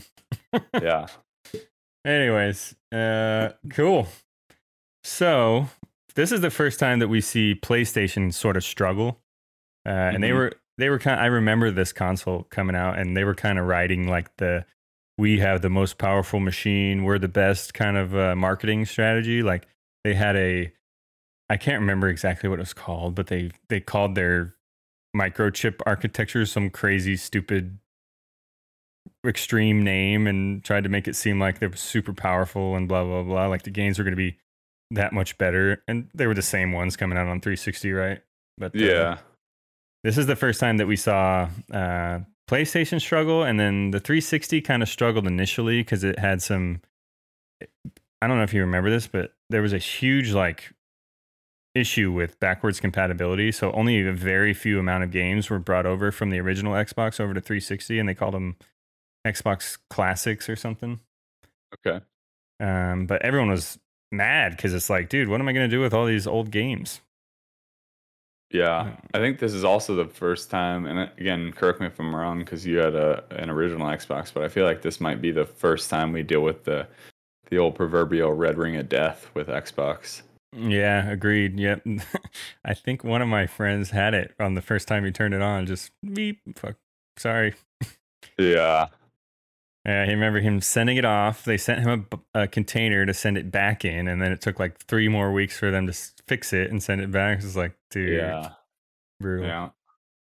So they struggled initially. They did make a little headway at the end, but uh, would you be surprised if I told you that the Wii was the uh, the the leader in this competition, this era? It that is surprising Yeah. to me. Yeah, so it Um, out it outsold both of them actually, uh, both of them combined during that era. I guess I shouldn't say it's surprising because again, like he, like we talked about, you know, it's uh, it, they definitely changed the game. Yeah, you know, as far as what a console could be. Um, and it was it was very popular. Um, so it doesn't necessarily surprise me, but to be to to outsell PS3 and Xbox 360 combined, like that that number is surprising. yeah, and this is the first time we see a company, really any company, but especially Nintendo, embracing their like catalog of old games. So the Wii had a better way to play old Nintendo games than the Switch currently does, which is mind-boggling. But uh, yeah, so this is the first time we see a company kind of embracing the people want to buy this because they can play all of our old library, uh, and so that was pretty cool. Yeah. Cool. Um, but at this point in my life, I'm still on the Xbox train. So. Yep. And now that kind of brings us into the modern war. So right now, if I if I put down the idea of the PC, which is where I spend 99% of my gaming time now, but All, all of my time. yeah. Uh, I would still say the only console besides uh, Switch in my house is Xbox, and I have two of them in the house: uh, Series S, a Series S, and a uh, Xbox One S in the bedroom. But Yeah. so I know we all played Xbox One in Korea, and you you were on that for quite some time until about a year ago. I know you played WoW growing up, obviously, but It's almost been two years now two years. that So- I've kind of put the. So in, in our house, my wife is so mad at me because we still have like the archaic setup of got to turn the Xbox on, then got to turn the TV on, and then the sound system, you know. And we we use the Xbox for all of our TV stuff, you know, Yeah. YouTube TV, HBO, um, Paramount, which we talked about watching Halo. Um, so I I have had an Xbox One for a few years now, basically since Korea. Right? I think it's the same. You know, it's the same one. Yeah. Uh, so since 2018, um, and it, it does its job, streaming TV and movies to us. Yeah. Uh, but I have not logged on to my Xbox to play a video game uh, in a very long time. Yeah. So So it's a weird landscape right now. We'll talk about we'll talk about the console war because I don't really think it's much of a war right now because it kind of seems and we'll see if you agree, but to me it seems like these companies are focusing on very specific sectors of the gaming landscape and they're not really too concerned with each other. But so we'll kind of get into it. So the Switch All right, so I might have just sold myself out, but who do you think is dominating the gaming market right now, console wise? Um, honestly, I would say PS5 Yeah. because that's literally when I look at Twitter, literally everyone is asking for one, and maybe maybe they're not because they're not available Yeah. because All so right. many people still haven't gotten one. Um, but if that if I were to guess, I would say PS5. Okay. So that would be a semi. No, not even close guess. All right. So let, let me hit you with some numbers here. yeah, yeah, yeah. All right. So we're looking at PlayStation 5, Xbox Series S and S, X and S, and then Switch numbers. So in 2022 alone, the Switch has sold 4 million units ish, a little over. And the other the other ones haven't even reached that number combined, Xbox and PlayStation. Really? Life lifetime, so not 2022, but just in the world, Switch has sold 106 million units, whereas X and S have sold 13 million and 18 million, respectively. Wow. So it's not even a competition when it comes to Yeah, no kidding. yeah. So a lot of this has to do with availability, right, of the X and S and PlayStation 5. Yeah. But I think it speaks volumes to the accessibility and ease of use that is the Nintendo Switch and, and how how perfectly they nailed it. It's 53% of the market share right now. That that's awesome. Yeah. And I I love my Switch. We've talked about it numerous times as far as the games on there and dude the the fact that they came up with that, you know, it's it's just Nintendo thinking outside the box just like they did with the Wii, you know, where they they sell you a console which is handheld, but at the same time a dock that you can plug into your TV and just hold the controllers, you know, and sit on the couch or in your bed or whatever. I mean, it's it's just genius Yeah, as far as what they've been able to do with it. It's seamless, right? You walk in, you're playing it handheld, and then you just drop into the dock, and your TV turns on, and you jump right back in with a controller. Like Yeah, it's, and then not only that, but you have the quality and like polish that Nintendo is known for. When like Mario Odyssey, right? Like that game is just a p- masterpiece of art. yeah, visual masterpiece for sure. Yeah, and so it's just no wonder that uh, they're do- they're dominating in such a fashion. Like, so here's a graphic of actual PlayStation 4 and Xbox One versus the Switch. So, kind of back in 2017 when the Switch first comes out, it's kind of you know somewhere between PlayStation and Xbox, and then during during the spikes, it will go. It it kind of climbs above everything. So holiday seasons or its release, it'll climb Right. above PlayStation. But we see sometime in about 2019, it just takes over and is the dominant console in the in the market. Yeah, It- dude. No kidding. Funny story. I was sitting top three this week, uh, a few days ago, and one of our SARMs. They're the people that, uh, people in the squadron that take care of all our like flight records and stuff when we land, and Right. uh, make sure we're good on currencies and all that stuff. And uh, I was sitting top three, and he he logged into because he's been trying to buy a Switch OLED yeah. for a while, but he doesn't want to play, pay the taxes, right? Because we get, you know, the stuff tax free on base. Um, so he logged into the AFI store online, and he was like, "Oh, they have they have the Switch OLED. Maybe I'll order one, or maybe I'll go to the store and just see if they have them available." And then by the time he like looked back at his phone, they were sold out. Yeah, gone. Yeah, Yeah, I, haven't seen one of those since they came out. Like I've Yeah. seen reviews of them, but I haven't seen one in a store. I haven't seen an Xbox or PlayStation either, but uh, Yeah. yeah, everything's kind of hard to come by these days. yeah, kind of a weird time. But uh, yeah, Pickle Matt makes a good point. Like PS5 and Series X are suffering through the chip shortage, and Switch was out before that, obviously.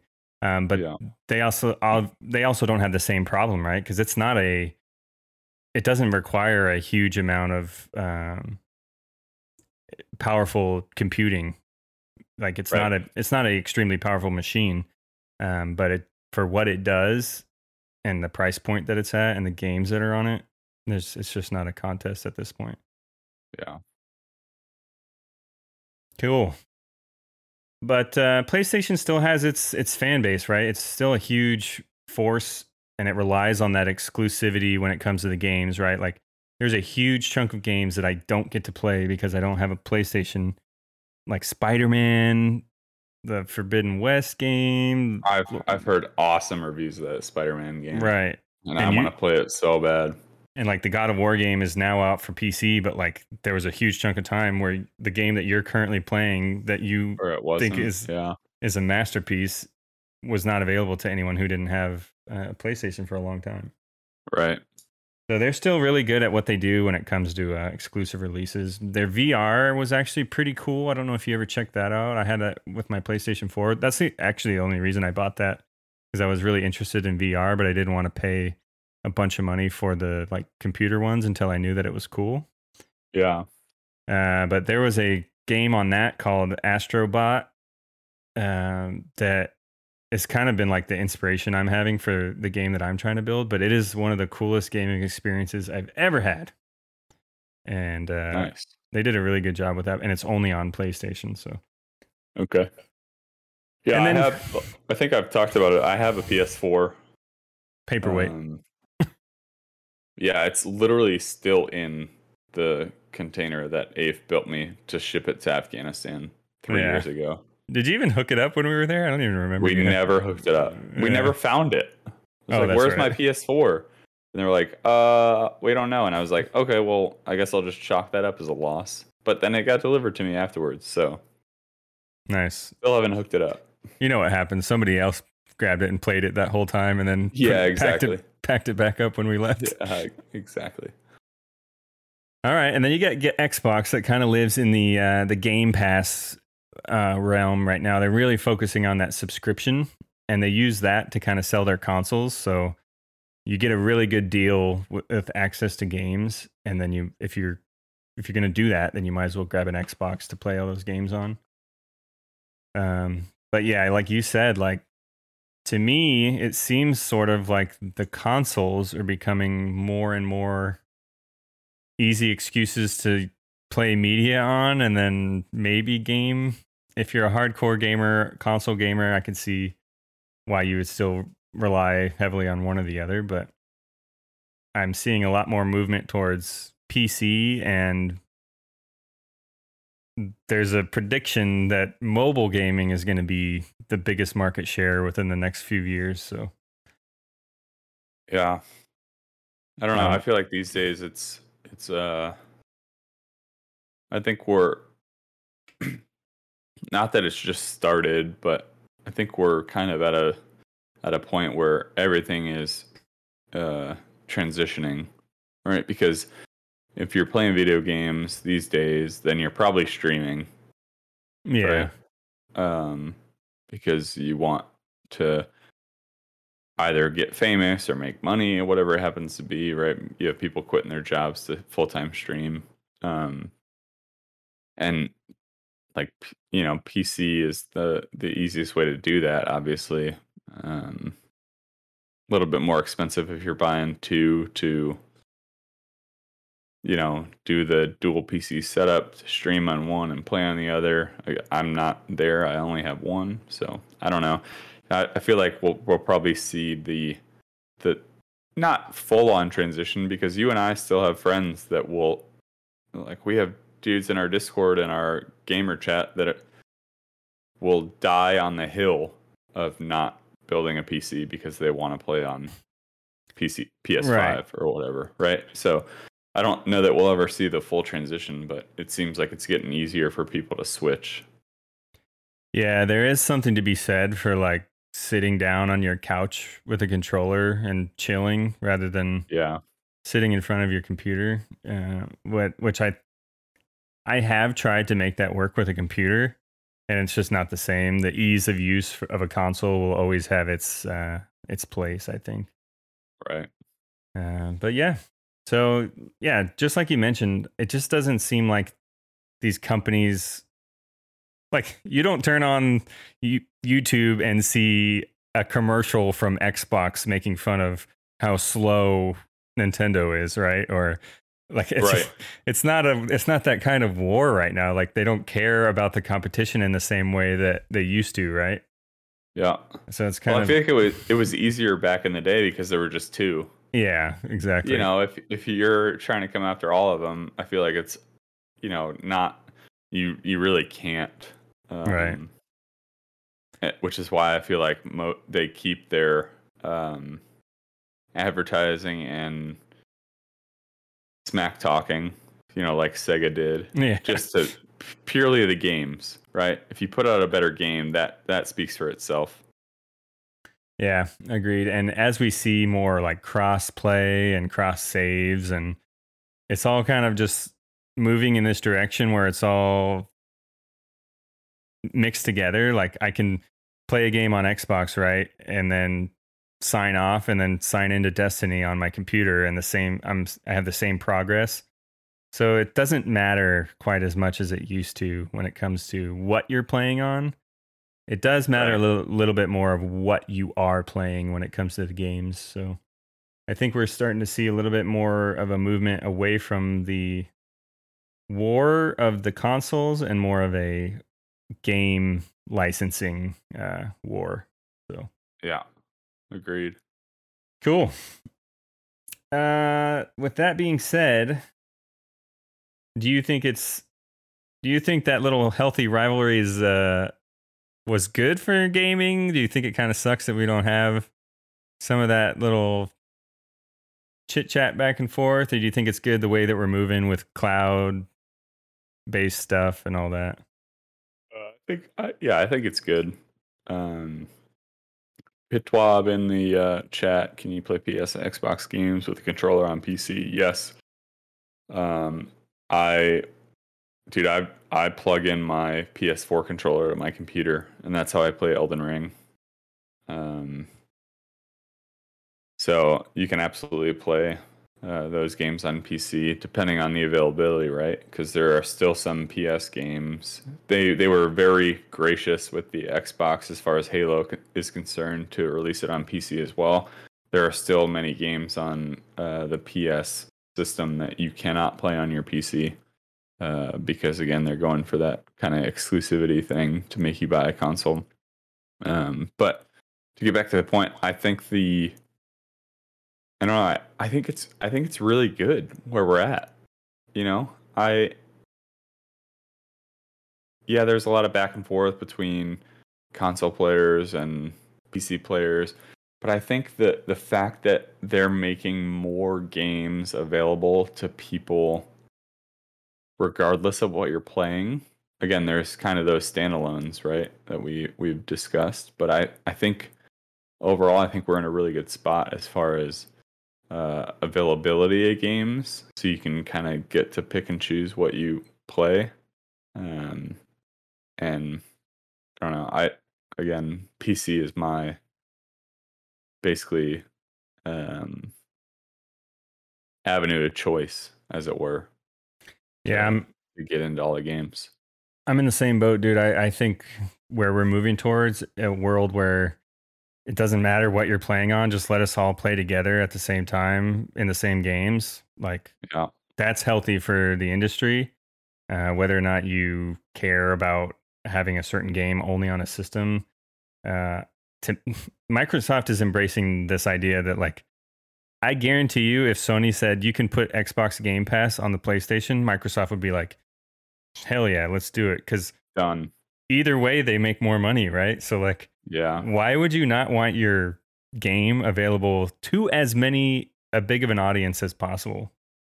Right. Uh, And the, Yeah. the whole crossplay thing, like you said, is Mm. is huge for just us as gamers and huge for them as developers and everything because it just it just allows your game to be seen by more people, downloaded by more people, played by more people, right? And the fact that we can all do it together pretty seamlessly. There's some there's still some kinks uh depending on the game you're playing.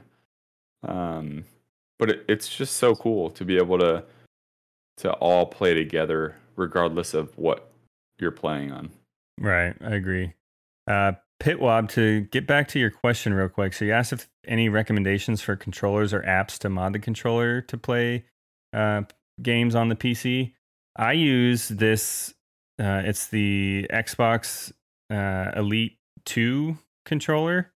Uh, and what you can do is if you play a game on Steam, you can go into this uh, custom controller customization uh, configurator, I think it's called and you can like get real nitty gritty detail oriented on what the buttons do for each game and save profiles and all kinds of stuff. Uh, and then this controller also has these extra paddles that you can take on or off on the bottom and program those to be any button that you want on the controller. So that's kind of what i do for um, xbox games on my uh, computer using steam or xbox cloud uh, service. But it's it's seamless because it connects through Bluetooth through Windows, so I don't even have to install a driver or anything. It just works because it's Windows. Uh, so that's cool. Anyways, all right, all right. So where do you th- where do you see what is the the landscape going to look like in 20 years? Do you think people are go- all going to be gaming on their iPhones, or do you think there's going to be no such thing as consoles and we're all going to be using streaming kind of gaming like uh, google stadia kind of stuff or everyone's going to be on pcs like what's your prediction here who's going to who's going to dominate when it comes to the market I think well, it's it's weird because you can't really quantify I mean, I guess you can quantify, but you can't really judge how many people are building computers, right, versus buying consoles. right because it's hard. people people buy individual parts and upgrade and all you know like just because i built the pc with you a few years ago i'm not going to build another one i can just plug and play as far as the the parts, right? Right. Uh, so that's a little bit weird to quantify. I think, though, as far as I've seen, I think that typically what I'm guessing is that most people will go to kind of a PC based gaming experience.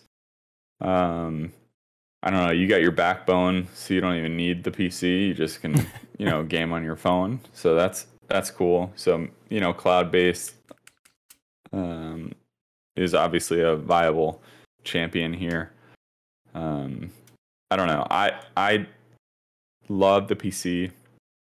I had a lot of growing pains when we uh, after we built it, uh, as far as aiming and movement and all that stuff. I think I've gotten kind of past that.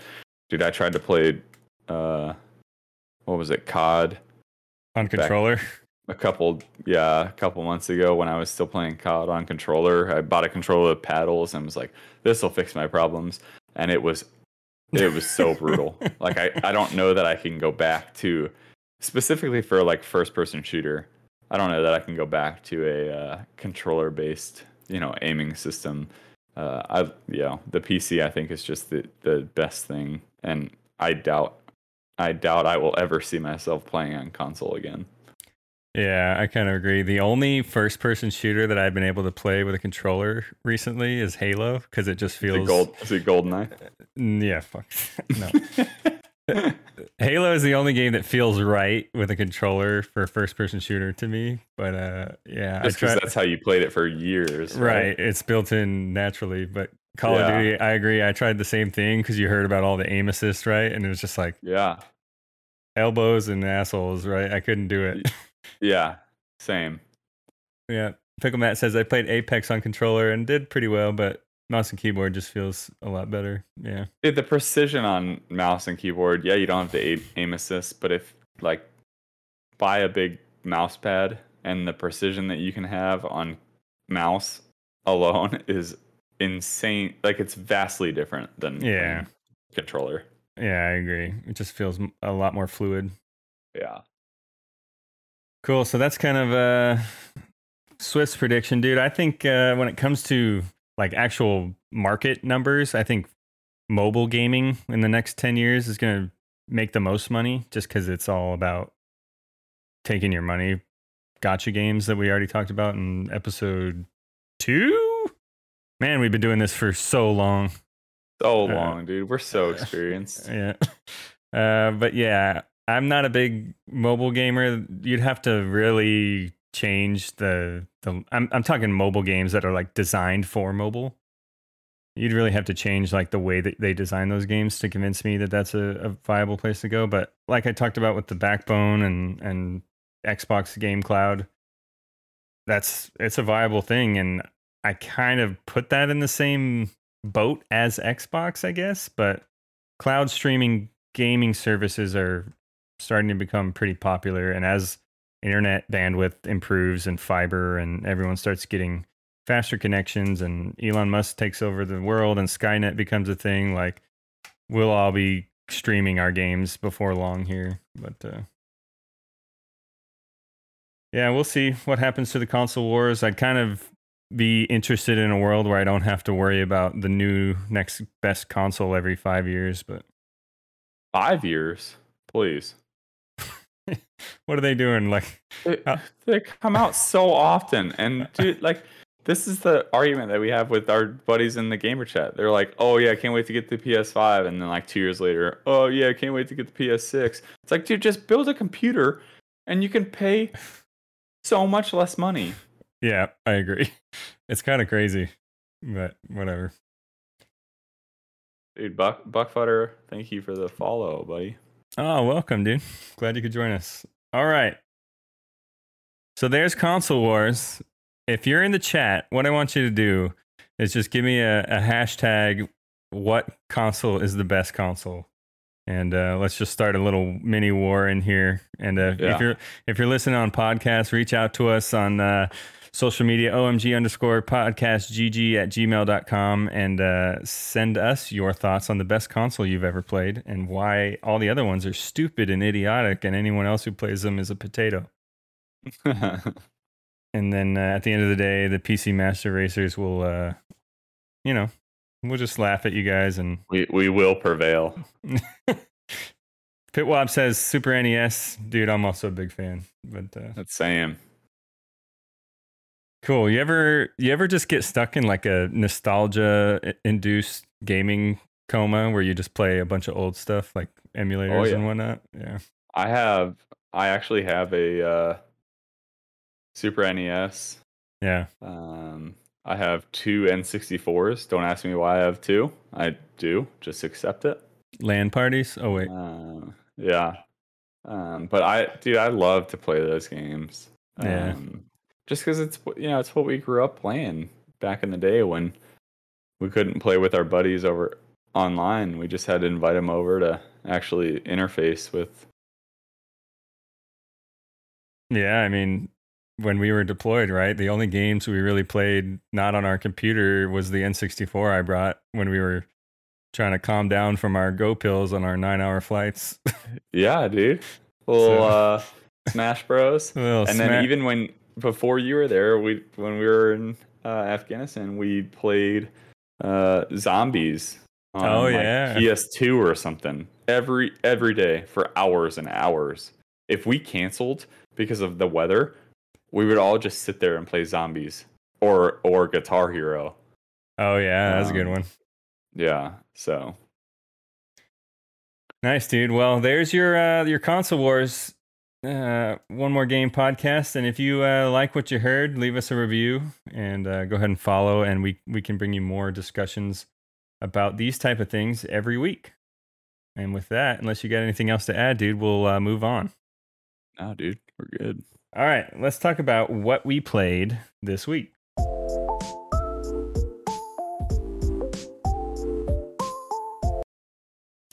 All right, let me let you start since I've been hogging all the the what we played. So what what did you get into this week? All right. Um, dude, the little shot from the dead slash past. We played some Heroes of the Storm. Oh, dude, it was awesome. It was awesome. I haven't played that game. I think so. Last game that I was tracking when I logged in was like September, mid September last year. Yeah, Um, so took. I'm still. Uh, I know Taze is a little frustrated with me because I would just dive in and you know go for it. Um, Yeah, it is not really playing for the team. get in there. Yeah. Um, but we played some Heroes of the Storm. It was great. Um, I know Easy uh, and his brother Tyler are. They played today for a for a long time, so I think they they might try be trying to make a resurgence of it.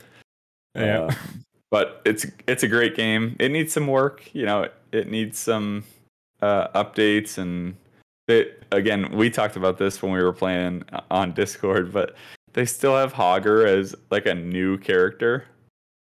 Yeah, Uh, but Hogger came out like two and a half, three years ago. yeah. They're so- like new. Yeah, not a new character. So like maybe come on, Microsoft, get some get some updates in uh in Heroes of the Storm because it, it is really fun. It's it's really enjoyable. Um other than that, I didn't really get into Destiny, sadly. Um because again I, I was just kind of busy this week. I played a little bit of Elden Ring, not as much as I would like, so I'm gonna just- just kind of kind of breeze over that. I played God of War though. Oh, Uh, the other the other night when you guys were playing Destiny, um, I played some some more God of War. I'm starting to build up my talent tree. That game, it's so good. This game, this is most recent God of War, um, it's so fun. Um, just the the fight mechanics. It's it's fun. It's also really challenging, uh, which I appreciate. It's kind of like Elden Ring, not nearly to the extent of Elden Ring, but it's, yeah, it's uh it's challenging which makes it in my opinion more fun right because you don't just breeze through it and and you know call it good yeah. uh and the just the fight mechanics are phenomenal uh, a lot of different moves that you can do and uh different builds that you can basically build your character to make it better Uh, So a lot of boss bosses does he? fun Do you develop your abilities, or do you have what you have and then you just make them stronger? dude so you basically you start off with an axe right Yeah. that's basically As- attached to your back What else do you need? just- yeah, you don't need anything else. Uh, but bottom line, as you progress and get more like experience, you can you can uh, put your experience into talent trees to give you more moves. Basically, I, I haven't seen anything other than the axe. You can upgrade your axe and your shield, but that's basically all you got. And it all all the experience goes into different moves and the power of them, basically. So far as I can tell. Nice. Okay. Yeah. And then, uh, dude, last one. I never, ever thought I would say this, but I played Fortnite this week. Yeah. I played Fortnite, the zero build solos. Um, and these guys were giving me, you know, crap about I'm in bot lobbies and all that stuff. But I'll be honest, dude. First six games I played, solos again, we're talking. I won three of them. Dude. Fifty percent on uh, solos wins. And dude, I I know Pickle Matt's in the chat. He's been kind of dabbling in it, but we should link up and play some duos because I am really enjoying it. I, I'm trying to convince uh, Easy and Tyler to come over. I try, you know, I try to convince you. Uh, it, it's just real, you know, it's kind of it's no building.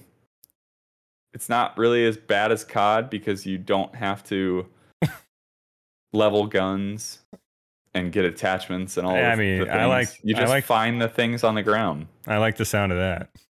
Yeah. Um, so it, it's really fun. Uh, I'm I'm having a good time. I never thought I would say it, um, but uh, yeah, having a good time with Fortnite. I think there's a quote out there about riding a scooter, but uh, yeah, it's a guilty pleasure, I guess. I, I, you know, I I used to say I would never play League of Legends, and I do that from time to time now. So there's always there's always an open door on my Yeah. ga- gaming policy. Well, I just again we we talk about this every week about how there's so many games out there, and this week to play HOTS and Fortnite, two new games that we haven't talked about over seven eight weeks now. Right. It's just you know it's it's crazy that I just keep adding things, and uh, I don't know. I need to get my life together and find something that I really love and stop playing the other ones, but I can't. So I know at one point you were definitely a uh hi Silly Sangha. Uh thanks for joining us. You were definitely a um bit play it and complete it kind of guy, especially when it came to like Kingdom Hearts and like uh what was the other game that you were like adamant about finishing? I can't remember, but you've for a while you were that kind of guy. Yeah. Are you kind of finding yourself more of like a play a game for a little while and move on and enjoy it for what it was or No, I I wouldn't say that. I I'm still a uh, well. Let's be honest. I'm not a completionist, right? I'm never gonna hundred percent a game because I just get I'm over that. Um, but I do like to finish the story because the story is like we've talked about in previous episodes. It's important and it t- typically it tells a good story and it's engaging. Um, Right. So I I want to finish the games. For instance, God of War and Elden Ring. Who knows if I'll finish Elden Ring because I feel like that's a that's a I- tall mountain to climb. I don't know if you can finish that game to be quite yeah, I don't know. I honestly don't know. Um, but I I am most certainly a I will find time to finish the games that I'm playing Nice. when I when I have some downtime and I'm just kind of like over it, then I'll play Fortnite or Destiny and HOTS and you know, and I'm not saying Destiny or any of the other ones are on the back burner, uh, but I w- I will most most certainly find the time to to complete the games that are uh, story driven. Nice. Yeah, I'm I'm in the same boat. I just uh there's a lot of games that I I, I get to like an 85% completion, not like total completion, but like beating the game and then I just Yeah. move on. So I'm I'm starting to develop like an gaming ADD. I got to I got to knuckle down, but Yeah, I mean, I feel like that's kind of the same with me with uh, Breath of the Wild. You know, Yeah, that's that's a good example of just being like, nah, I'm done with this for now. Yeah, uh, Metal Former brings up a good point. Saying I did the same thing with Half Life Two. I got about like almost all the way done, and then just never Yeah. never finished it. So Bad habits. All right. Did you get uh, Is that your uh, your week? So, though, yeah, that was my week. All right. I'll get into mine. Destiny. Still kind of uh my main my main thing. I am 1560 maxed out in everything except my uh, chest slot and I have had some bad luck so I got four pieces of 1560 boots in a row. No, Come on, man. Uh, so that was a little frustrating, but uh, I'm ready to raid whenever you guys are ready. yeah, we'll, we'll figure it out. We keep talking about this every week. Yeah, we're ready to raid. Yeah, You chat. Yeah, listeners, Swift, when he told you he was playing God of War while we were all playing Destiny, what what he failed to mention was there was literally five of us on, ready to raid, and Swift would have been number six, and we're like, "Come on over, Swift," and he's like, "No, I'm good." I, you know, I had had a long day and wasn't really up for the the commitment. So, So like he was playing games at the same time in the same chat, but just refused to to join. So we did not raid that night. Uh, Yeah. Needless to say, yeah, yeah, yeah, that's on me. Gonna take It'll- that one back it'll happen someday when we're older. one day. All right, I did play maybe uh, an hour's worth of Lost Ark. I got another level. I'm starting to lose interest in that game. Um, mostly because of the words that are coming out of uh, some friendly camps about how it just seems like you have to dedicate your life to progress in that game, um, which is kind of disheartening. But, you know, I still think the game at its core is fun. So it'll still grab me from time to time and it's free. Um, Yeah. I'm also kind of interested to check out different uh, classes in that game. If if the gunslinger is that crazy, like I want to see what some of the other ones are like. Um, but yeah. All right, Elden Ring. I played for a decent amount of time, and uh, I did not beat any more bosses. I kind of got into the open world uh, sidetrack thing, so I just started roaming the world for stuff. Uh, and if you ever find these graveyards, Swift, they're like they're just in the open world. They're just like these graves sitting about. There's Yeah. rune, there's runes galore in there, so you can level Really? up. You can you can literally not fight a single thing in that game and just run around on your horse and collect runes and then level up like five or six times. Is what kind of I've been up to. But uh, Good to know. Good to know. and then I've kind of been just practicing like general button pressing against kind of weaker adversaries. And I've decided that the the samurai is so cool, the class, because he has this ability called unsheathe, where he like stands with his hand on his sword and in the sheath and just like a samurai movie style, like wait waits for them to get close enough and then he's like shing and they just dead in one hit and you just feel awesome. So that's pretty cool. Yeah. I also made a samurai. I think Yeah. we we never really talked about character making, but we Yeah. apparently both have samurais. Yeah, I think it's one of the more popular ones, but Yeah.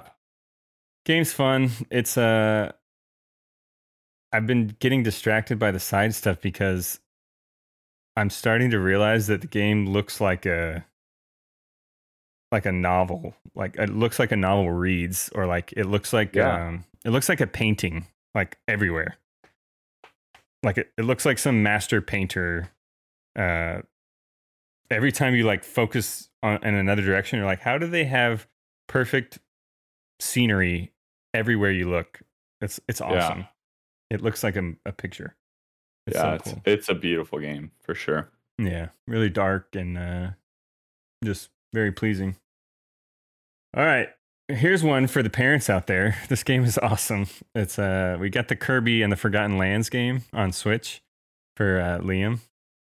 It is literally the perfect game for a parent kid gaming casual fun uh, go. There's not a whole lot of thinking going on it's easygoing cooperative fun appealing looks great uh, and actually a little bit hard for a gamer to like drag their four year old along and like not let them die and, and beat the boss. There's boss fights that are somewhat reminiscent to Elden Ring boss fights. Like you have to dodge and it's pretty cool and fun.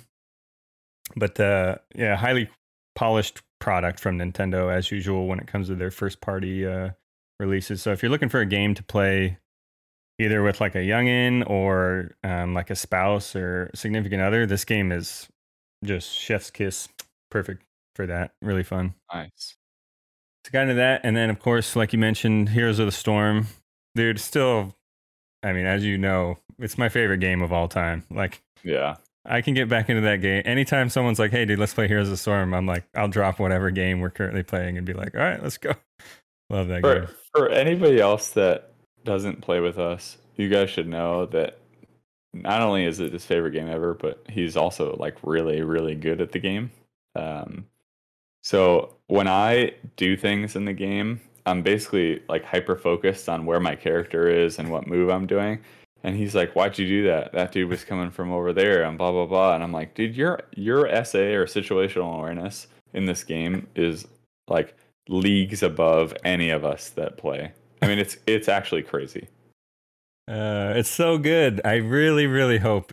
I mean, it's we were, Easy and I were talking about this. Like, even you play it nowadays, and you don't wait long for a game, right? Which means that there's Yeah. tons of people still playing it, Right? and it hasn't been updated. And I mean, they do like balance patches and stuff, but it hasn't. There, there hasn't been a new hero in two and a half years, and it's still that much fun. Oh, it's it's very it's so fun. I love that game. Yeah, I'm gonna ask Santa Claus for uh, a revival of that game this year, and we'll see. But- Perfect. Cool, man. That was my gaming week. Uh, I did not. Uh, the one regret that I had is I did not get back into Tunic at all, uh, just with work and stuff. But uh, Yeah. I want to. I want to try to get more hours into that game because it's a lot of fun. But Yeah. sweet, dude. Anything else to bring up in your uh, weekly gaming sesh? Oh man, that's that's about it. All right, I did want to mention one thing. We did not get any uh, any listener emails, but please send us some. Uh, we really look forward to that feedback from you guys, and uh, would love to talk about any anything that you guys are uh, wanting to chat about um, on the next episode.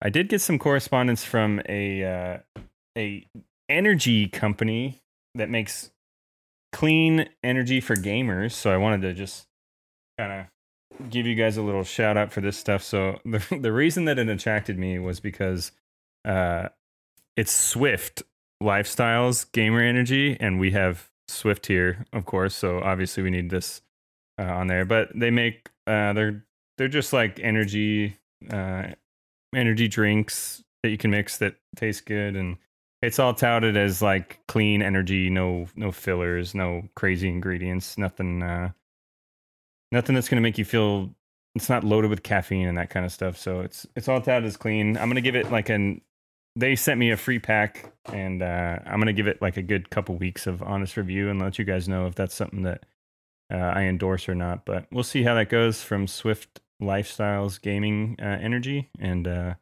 if you guys want to check it out just hit me up on social media or omgpodcastgg at gmail.com and we can send you over a link for that stuff Yeah, I need I need to order some because I'm Swift and I want to support people or companies named Swift. So yeah I I need to order some. Yeah, you need to. Uh, they need actually. They should be paying you because of uh, who you are. But yeah, you bet.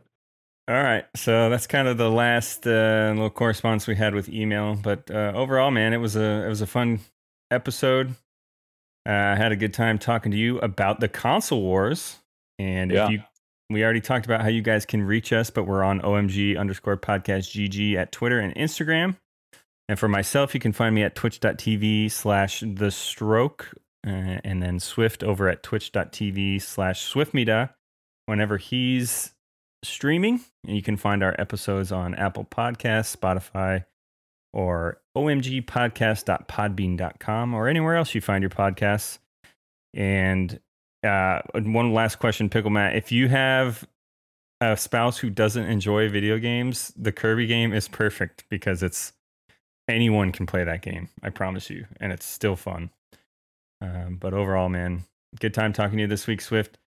And uh, for one more game podcast, just because you have to grow up, guys, doesn't mean you should stop playing. Game on, gamers, and we will see you next week on the One More Game podcast. Swift, I will see you next week. See ya. See ya. Been listening to the One More Game podcast. Designed for adults who play video games. Adults who play video games who constantly get nagged about it. Nag, nag, nag. We hope you've enjoyed the show. We know we had a blast. Find the One More Game podcast where you get your podcasts. Hit us up on Instagram at OMG Podcast GG and on Twitter at OMG underscore Podcast GG. Until next time, they'll keep nagging and we'll keep playing. See you next time on the One More Game podcast.